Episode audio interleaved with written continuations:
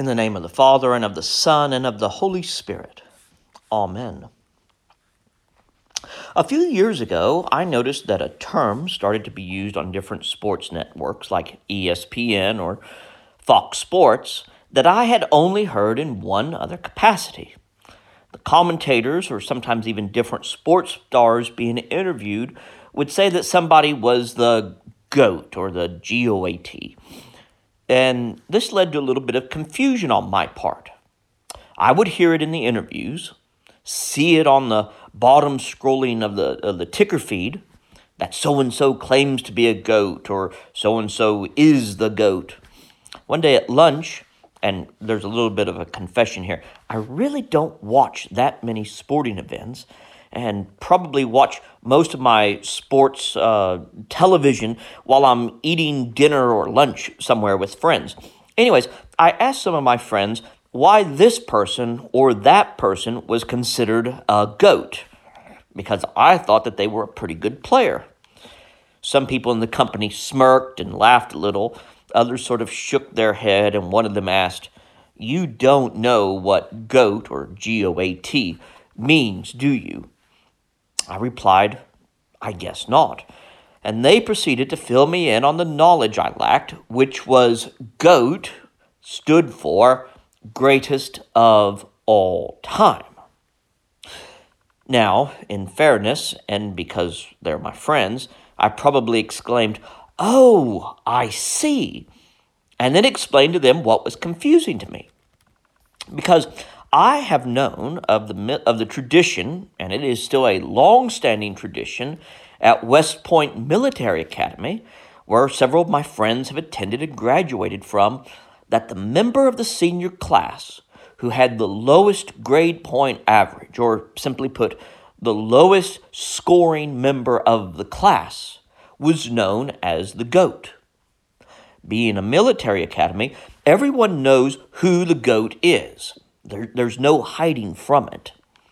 And the tradition continues to this day that when the goat walks across the stage and shakes hands with the superintendent of the academy and takes his diploma, the largest, loudest, and oftentimes most heartfelt cheer erupts from the cadets. If you ever have seen a newspaper with a photograph of a West Point cadet graduating, it is usually the goat who is the one in the picture.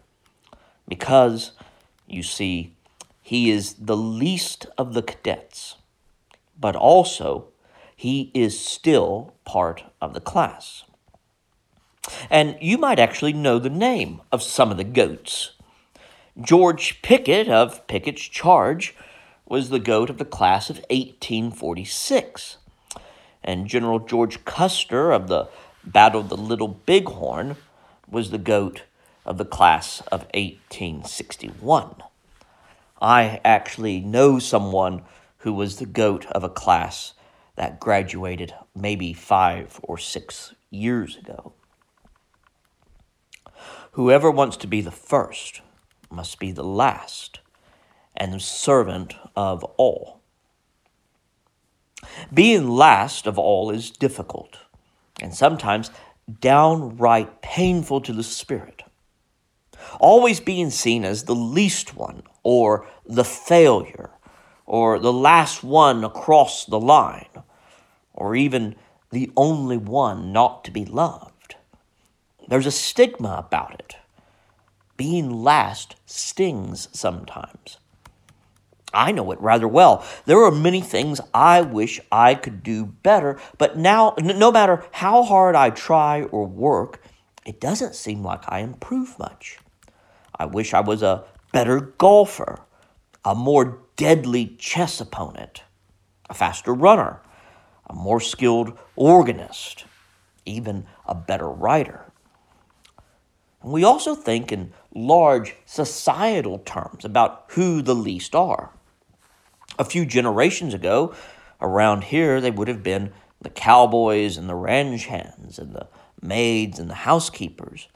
Perhaps being close to Portland, the dock workers or slaughterhouse folk.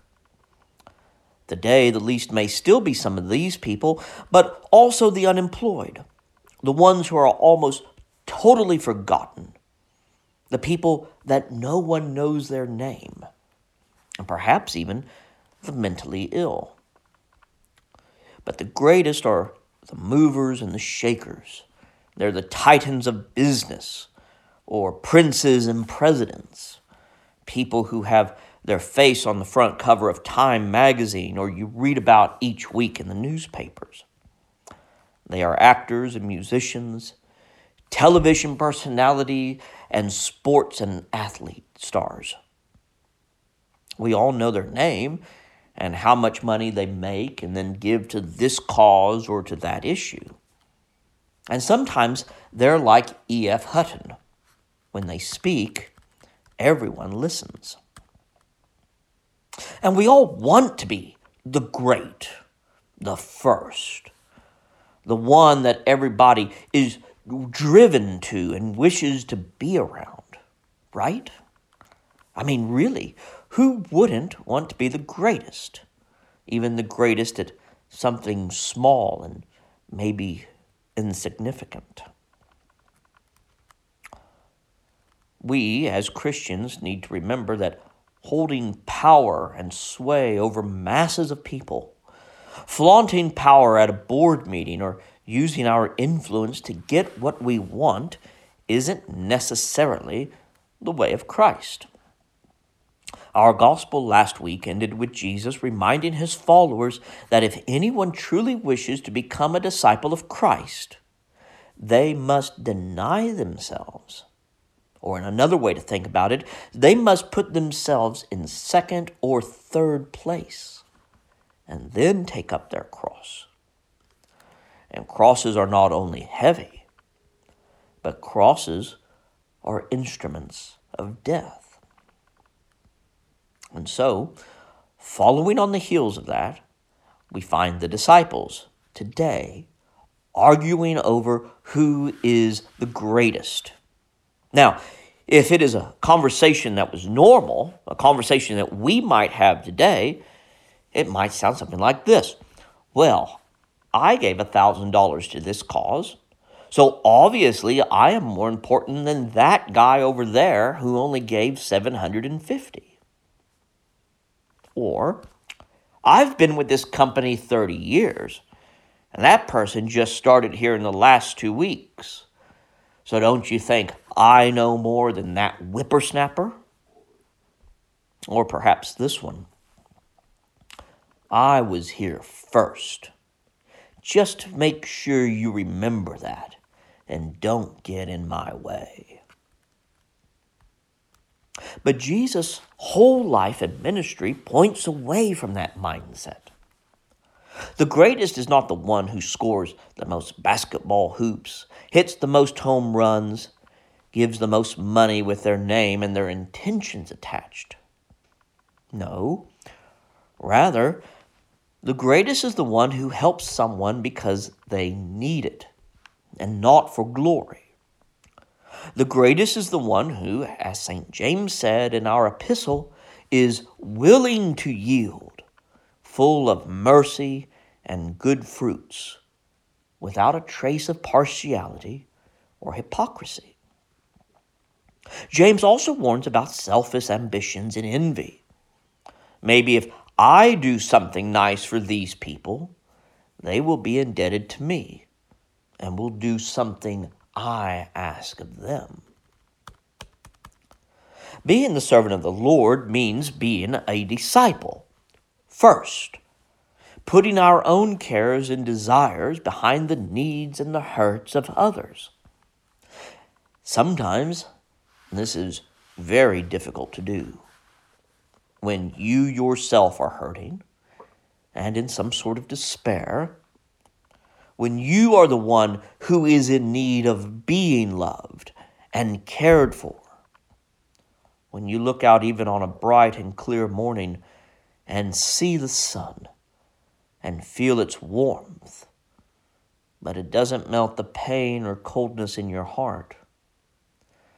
That is when it is most difficult, but also most important for all of us to step forward and say, following Christ means that even days like today, when I don't feel good, or when I'm not up to it, or I don't feel up to the calling, I must be the servant of all. And the strange thing is, when you, out of the moving of your heart, do that one little something, the power of the Holy Spirit is unleashed. And we learn what true servanthood, what being least in the kingdom of God, really looks like. I want you to think back to an image that you might have seen a few years ago. It was a commercial that I saw that aired regularly, uh, fairly often. Um, I can't remember all the scenes, but, but it worked this way. A woman is standing on a street corner, and a man is walking, maybe doing something on his phone, and she realizes it and simply reaches out and grabs his arm to prevent him from walking into traffic. They smile at each other. And then the, sh- the scene shifts, and this same man sees some kids, and their ball lands on the sidewalk. And he throws the ball to some kids who are playing in their yard. While across the street, an older woman sees this through her window and sort of is moved and smiles a little. And the commercial continues, and she does something like takes dinner to someone who she knows is having a rough time. And that person who receives the meal has learned what giving out of generosity means, and then goes and does something like volunteers their time, helping those who are less fortunate. And by the time this commercial ends, it has circled back around that somebody has helped this woman who grabbed the man's arm to prevent him from walking into traffic servanthood, being the least in the kingdom, becomes contagious. When we are given gifts by the servant that the greatest could never give, even for all their wealth, we learn what the love of Christ in this world looks like in the here and now when our motive for everything we do is grounded in the love of Christ, of showing people not only the love, but also the heart of Christ, then we who are lowly servants do indeed become the greatest in the kingdom. Take up your cross. Deny your own ambitions and glory. Serve the Lord.